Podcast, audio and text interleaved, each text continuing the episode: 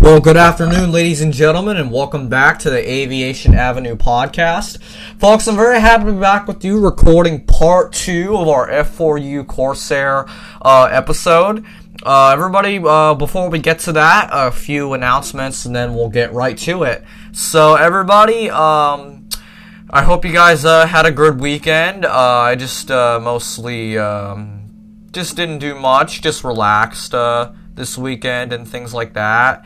And uh, it was a really fun uh, thing. And um, yeah, so everybody, this is part two of our F4U Corsair episode with Jim Tobul. Uh, last week we were discussing uh, parts of the Corsair, and now we're gonna finish it off here on part two. So everybody, um, and uh, yeah, I don't really uh, have much announcements other than that. Uh, my weekend was great and uh, things like that. Just uh, relaxed and uh, oh yeah. So this oh I forgot to mention. La- yesterday I was down at the Planes of Fame Air Museum for a member appreciation barbecue. It was really fun. Uh, I was there from five until about um, about eight in the evening, and or it's about seven in the evening. It was really beautiful. Um, I encourage you guys to become a member at the Planes of Fame Air Museum down in Chino, California, because there are so many things you can benefit from it, including uh, that barbecue. Uh, everybody, um, uh, I'm gonna get into the part two of the Corsair episode. We hope you enjoy it. to do to actionate. Come over here, you see what we have right here? Remember we talked about the balance tabs on the elevator on the ailerons? Well, the elevators have the same thing, which is power steering. So all axis of the aircraft less the rudder. Yeah, it's just with your feet. Doesn't really mean much. It's really that stick force because you're over here working the throttle and you got the stick. And so all axis, roll and pitch has the power steering. So I can actually fly it with two fingers. Where a Mustang driver has to use two hands. Like Quicksilver. Scooter. That's why he has big muscles. He needs them. And so this, right next to it, is the trim tab. And so if I have a nose heavy, nose light, if it's high, low, I can trim it to absolute neutral by the trim tab in the cockpit.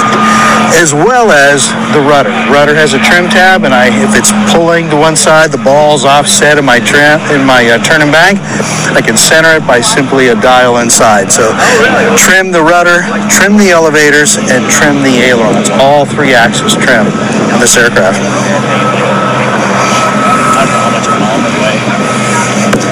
You Can't even hear that. It's like a drum beat. The Indians are coming. I have different camera mounts in this aircraft, so you'll see unusual things. Um, these I simply have a camera, and I can take and uh, um, photograph whatever, video any aircraft flying with me.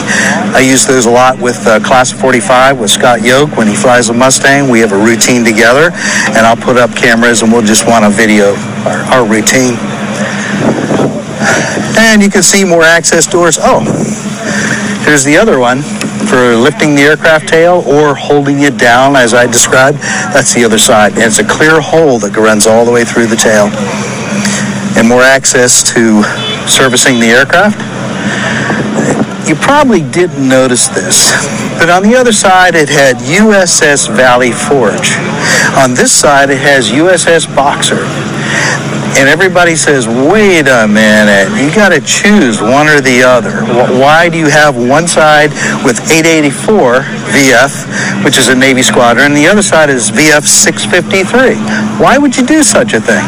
Well, let me tell you, my dad, when he researched the bureau number, which is 97143, that's the serial number of this aircraft in the Navy, he found it was on two different aircraft carriers, USS Boxer and the USS Valley Forge.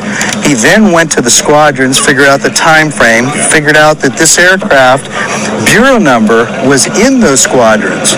So then he went to the pilots and said, "Hey, can you look in your logbook to see if you have 97143?" We found eight pilots that actually flew it in combat. And it's in their logbooks. Yes, flew this aircraft. We did this strike on this power plant. You know, we took out this train because this was a ground support. So they took out, they didn't do dogfights in the air with other aircraft. They were ground-based support. And so some were from 884, some were from 653. Well, the Boxer in 884 was Olathe, Kansas. And I think we had four pilots from that squadron that we found four pilots actually flew it in combat.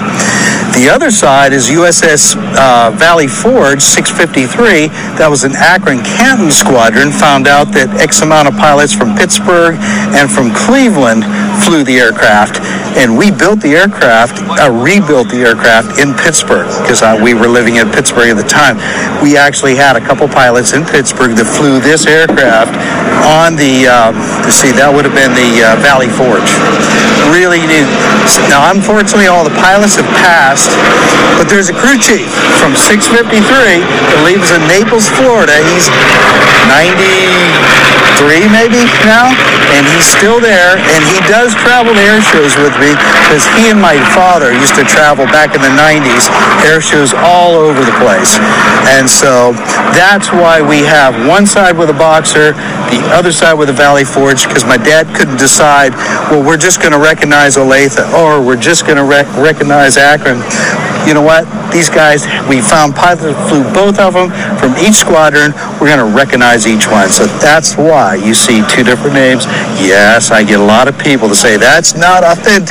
But you know what? It's about the people. It's about the pilots that actually put their feet in the rudder pedals and they flew this thing in combat. We felt that we needed to recognize those guys. That's why we did that. So just a little tidbit. Okay. So this side, this side is very much identical to the other side, but this side is the one we're actually going to climb on the aircraft. Telltale sign, there is the footstep in the flap that you need to get you back up to this handhold this footstep, and if you notice, there's a lower handhold here. This is will will get you up on the wing step. Then you transition to the upper. Then you come back over here to the step and then climb into the aircraft. So this is the side that I will enter the aircraft and exit the aircraft only. Unless I want to do a Pappy Boyington and jump off the wing in the front, which you could do, but I'm starting to get a little older. I like the steps.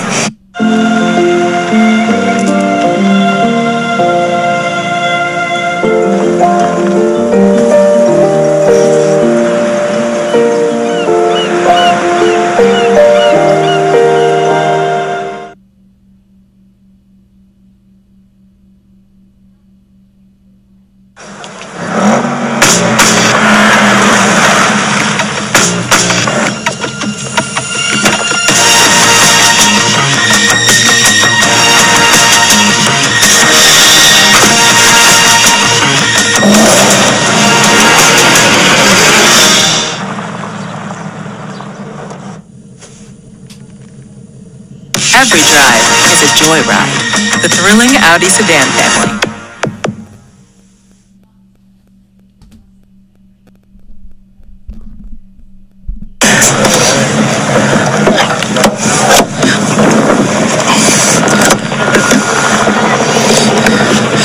So what you have up here is the fuel tank. It only has one fuel tank, and the fuel tank is in this whole section right here. So basically, I'm flying behind the fuel tank. There's 234 gallons in here, and it is a completely encased fuel bladder system. Oh, look at that GoPro mount. That's kind of a cool shot to have a GoPro right up the hose nose. So as we transition, oh hey, remember this from the other side? That's the jury strut cover that goes into that threaded hole on this side. So jury strut right there. And then we come into the oil service. This is where I service the engine oil. And uh, Make sure you hold on to it. Um, this this uh, dips. Oh, you know what? I'll just show you. This will be a unique one. Okay, so we have a max oil of 27 gallons, not quarts, and right now I'm sitting at 22 gallons, which is about right for my demo. I'll be flying my demo with 22 gallons of fluid, I'm of oil, and because I run it at that level, it doesn't really exit I do aerobatics with negative and positive G's. And when I go into the negative G's, it pushes out the vents.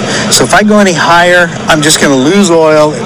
It's going to become a dirty girl because all it'll come right off the belly. I got to scrub more. I found out 22, 21 gallons is really good for my demo. When I go to go home, I bring it up to the high end and travel back home. This one up here is my hydraulic reservoir. And it's a five gallon reservoir. And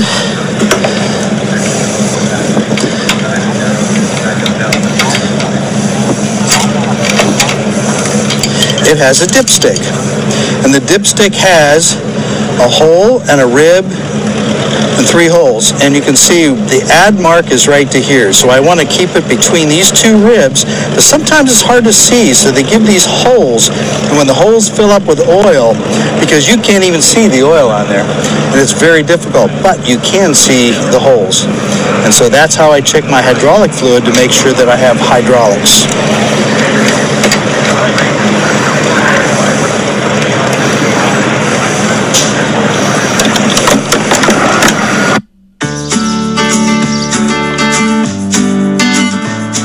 There's nothing quite like local. So at AARP, we connect people to what matters most in the places they call home. With experiences made especially for your community. Brought to you by those who know you. Your neighbors. Wherever you live, we're here to help your money, health, and happiness live as long as you do. Find us near you today.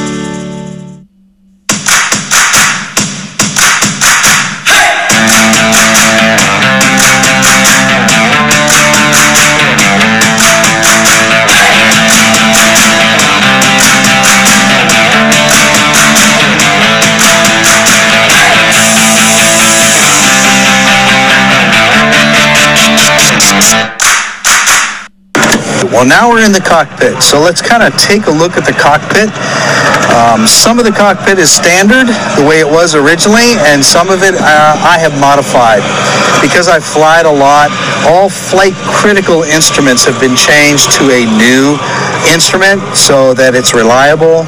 And if I'm flying into weather, I um, I feel confident that everything is good. Here's the original clock. That that is one of the original items the airspeed. I changed it to a more common. Uh, the um, G meter is an original G meter. Manifold pressure, that's pretty common, but that's a high. If you notice, re- it goes up to 100 inches, although my red line is down around 60. RPM, the RPM is 2800 maximum, and so that that's all very reliable, but original. This is original equipment as well as a tach generator on the aircraft. Um, I use some more modern equipment. These are gauges that measure cylinder head temperature, the EGT, and also fuel flow. These are good indicators for me to tell me that all 18 cylinders are making power. They could be warm, cylinder head temperature could be up there, but it's not making power. So me uh, measuring the exhaust gas temperature, EGT, it tells me that every cylinder or which cylinder of the 18 are not giving me power. So then I can go straight to cylinder number 12 and address that problem. So it's a troubleshooting platform, but it gives me a good idea because I only have one fan spinning and I want to keep it spinning. Cylinder head temp, fuel gauge, three in one. That's original three in one. Navigation, my DG, coming up horizon, original wet compass, airspeed. Then we go to turn and bank, manifold pressure, which is power, RPM. There's my um, mag switch, and above it is my G meter. This is an original checklist, and I have it sitting on landing, and I can change it to takeoff. And it gives me a nice checklist to make sure that I have all the proper items addressed. And I, I leave it landing. Then as we transition over here, we have the landing gear. Now, it, what's unique about this aircraft is it has a dive brake section. So you have landing gear, and when you come up, you can shift it over and come down to the dive brake side. And what that does, it keeps the tail gear in and does not allow to be deployed. So the main landing gear will come out and that is your dive brake. Now you can see I blocked it. Dad didn't even want us to even think about going over there by accident, pulling the gear down and only having the mains and not the tail. But that is one of the um, operational conditions of this aircraft in case you needed dive brakes and you were just wanted to point the nose straight at the ground. You deploy the, dive brake and you can just push the nose over and it will never exceed a max V&E speed of 410 knots. So that's interesting. Here's the arresting hook and so sometimes I will demonstrate that. The hook operates. And when I come across the crowd, I'll put the hook down and you'll see the hook down as I come across with my dirty pass. The another interesting is the wing flaps. You can see there's 0, 10, 20, 30, 40, and 50. That is incredible, having 50 degrees of flaps. If you notice, there was a lot of flap area out there on the flaps, but more so 50 degrees. And you needed that because of the hose nose. If you look down this nose, you can see how long that nose is. You see that aircraft carrier we're about to land on? Uh, no, you'll never see anything forward. So the 50 degrees flaps pushes the nose over to allow our AOA, remember we talked about AOA, so your angle of attack can be lowered and not block all your forward vision. So that's the reason for the 50 degrees. It slows it down. My stall speed on this aircraft is 77 knots. So I have to stay north of 77 because it'll fall out of the sky at 77 or thereabouts. So, but only can I get there by 50 degrees of flaps. Typically, pilots are coming in four knots above stall. So you're looking at 81 and that nose it would be super super high if it wasn't for the 50 degrees of flaps. And it's still they couldn't see it. So there was a technique that they learned and it was a pitch down watch the lso officer come down on the deck and slam it. That was the technique because the nose is so long to land this aircraft on aircraft carriers. So there we go on the flaps. Here's my landing gear indicators so i can see that both my mains are down and also this is my tail wheel. So I know that all my gear are down and locked with those indicators and they're tied physically with a cable to each of the three landing gear. Here's my fuel pump. I have emergency and I have boost. So it's a two-stage pump. So in case one fails, I still have a backup. Fuel transfer, if I have a left drop tank, I can go to my left drop tank over there or I can bring it over to my right. And what that does, it actuates an electric pump and it transfers from the drop tank to my main tank. So everything is transferable. That doesn't mean that I could fly off the drop. But guess what? I can drive. I can fly off that drop tank if that transfer pump fails. By right here. Right now it's on on the main tank, but see right here, right drop tank standby. So I could flip this over to the right. It will draw the fuel from the right drop tank straight to the engine, not to my main tank, but to the engine. The only problem is we have no idea how much fuel is in that drop. So when it is done, you will know it because the engine will stop. It's time to flip it. And you could do the same thing for the left. So you could still get the fuel out of the tank, it's just in a different way. Another redundant way of getting fuel out of those drop tanks. Uh, here's your quadrant. Bug crawling, like. Oh yeah, there's a bunch. Okay, good. Here's the throttle quadrant, and so what you have is your power. This is manifold, but this is fuel going to the engine, throttle. This one is a propeller, so this this controls the RPM of the engine. And this is my mixture control, and so we control the mixture in which it's the air-fuel ratio mixture going to the engine. And as I said, that's your fuel, and we can turn it to off, and then we lock the fuel out so it's not going anywhere. You know what I forgot underneath here? Here's your cowl flaps. And so you can take your cowl flaps and open them by pushing it this way, or you can close them by pushing it this way. So that's that's the uh, flap cowl flaps. That's right over there. See, you can see those from back here.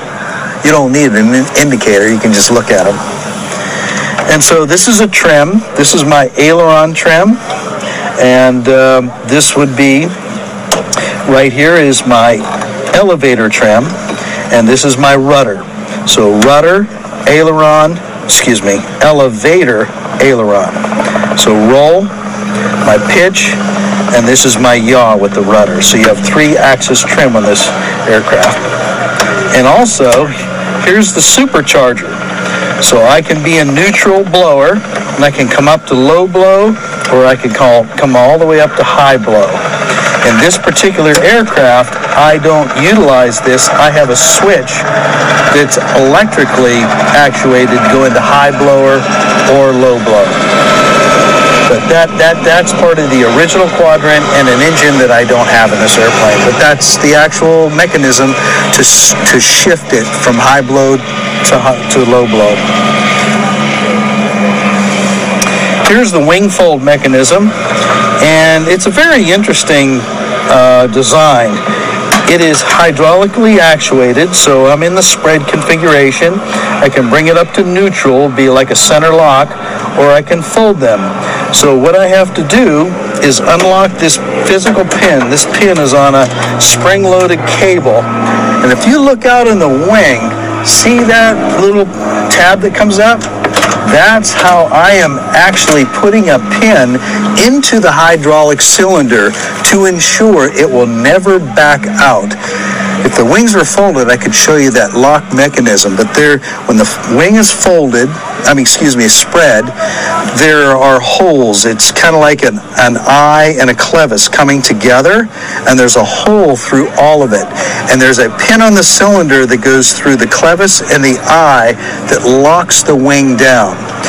So hydraulic pressure, if it were to fail, you could have it slip out.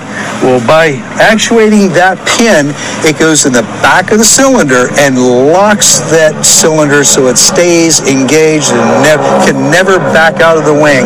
So when I'm flying in flight, I can be ensured that cylinder will never back out and my wings will always be locked in the spread. So I'm going to go ahead and lock those that pin, and when I do this, it locks it down. So that's one of my pre-flight items. I look on both wings to make sure both of those tabs are down so that uh, my wings stay in the position I want. Um, back here, if I were to have drop tanks, I can deploy my right drop tank by using this lever, or I can deploy the left uh, pylon. So whatever I have on the pylon, if it's a drop, if it's ordnance, this is how I would drop a bomb. So normally they would take the left pylon, drop their bomb, 500 pound, Tiny Tim, whatever the ordnance is. That's how you would drop it off the aircraft. That's how I drop my drop tank. If I put a right one on, which I have, um, and I want to take it off the airplane, I have a couple of guys down there catching the drop tank, and this is where I pop it and uh, it'll release it. So that's the pylon releases. And just forward of that is my tail wheel lock, and this locks my tail wheel. So right now it would be locked in that very limited left and right uh, position, or I can release it and it's a full 360 degree swivel. This aircraft has oxygen on board, and so here's my valves for opening and closing my oxygen bottle, because when I fly the airplane, I'm on oxygen the entire time. Interesting fact. See down there? It says dump the tank pressure. What you can do is you can take that and turn it on. It pressurizes the fuel tank. Uh, this aircraft has a service ceiling of 41,000 feet, and fuel is not intended to be consumed at 41,000 feet. So fuel tends to get a little crazy up there. So we pressurize the tank and it allows the fuel to stay in its condition that it's expected to be to be flowed through the engine and run uh, correctly. If you don't pressurize the tank, you'll actually not be able to use the fuel. It just it, it, it reacts in some very bad ways. So that's a pressurized, but that's only for high altitude, which I don't go up there anymore. So I just leave it in a dump state, which is just natural state. Um, on this side is my switch panels. Over here I have my battery, my primer, my starter, and my pre-oil. And I go through my sequence of starting, get a radio master, external lights, pitot heat, strobes, section lights, navigation lights. Remember we talked about that approach light? I can actually turn it on and it does function and work.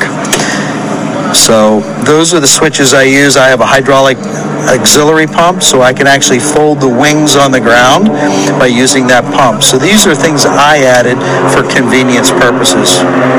Come down here, here's your lights. Here's all your circuit breakers for the aircraft and all the electrical systems. And here's my radio. So I have an audio panel here. I have COM 1, COM 2, NAV. My NAV does have ILS, so I could shoot an approach. And then I have my um, transponder. Now this is really cool. Not very many airplanes have this. I have an onboard camera system. And this records all my cameras, and I have cameras on each side of the uh, cockpit. So I can take video going off my wing this way, off my wing that way. I have a camera that's on the side of my helmet here that faces right out the screen, which is a cool shot. I have another camera right here that faces me, and I, when I'm upside down, I can get some pretty cool shots out of all this glass canopy. And uh, but I have that's an onboard camera system that I can utilize as well. Oh, here's an interesting fact. That's a lock. That lock is supposed to be on for takeoffs and landings.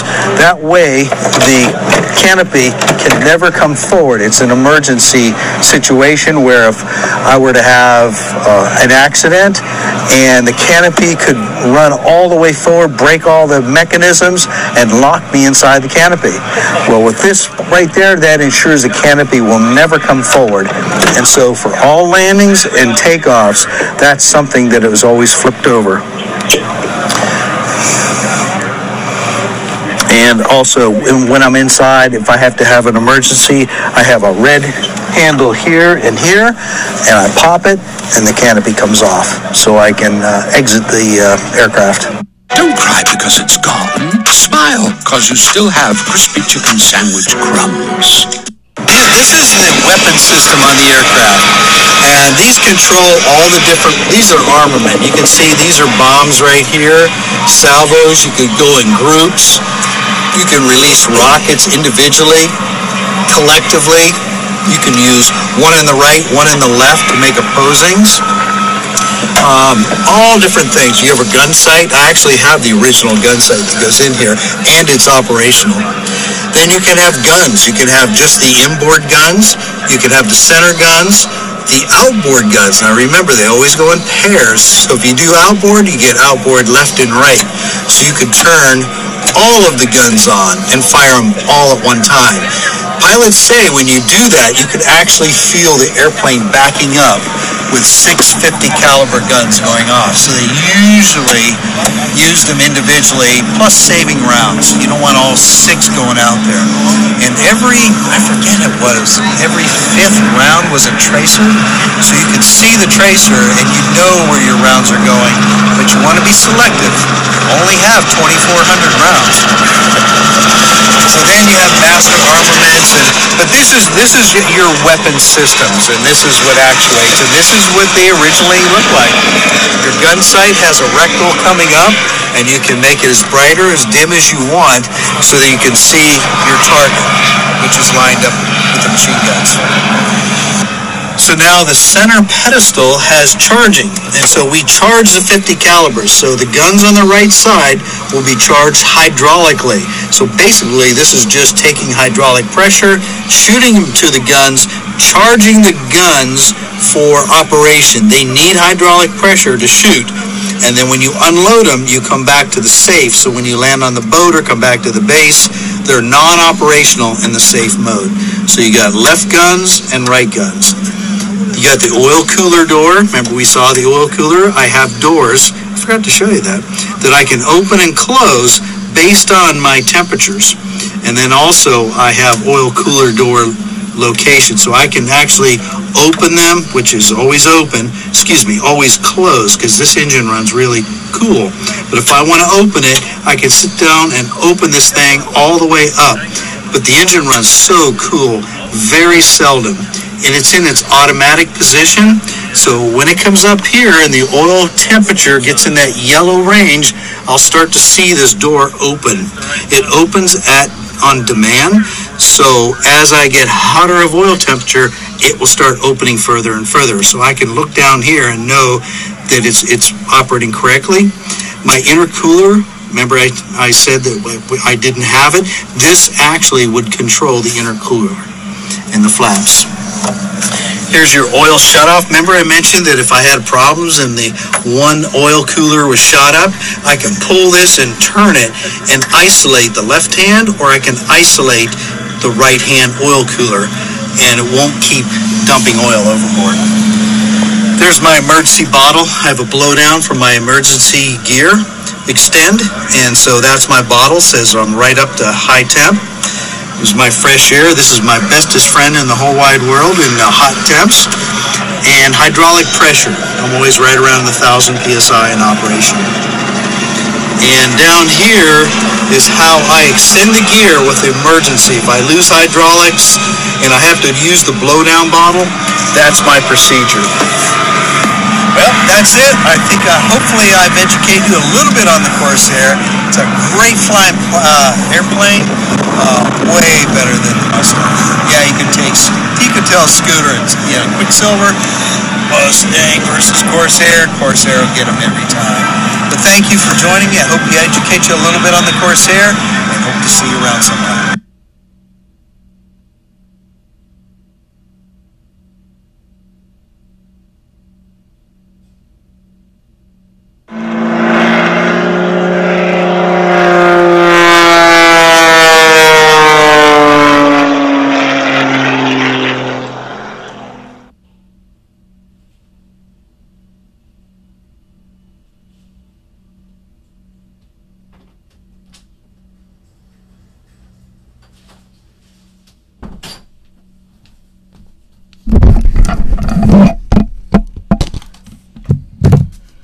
Well, everybody, that was our uh, that concludes our two part series on the uh,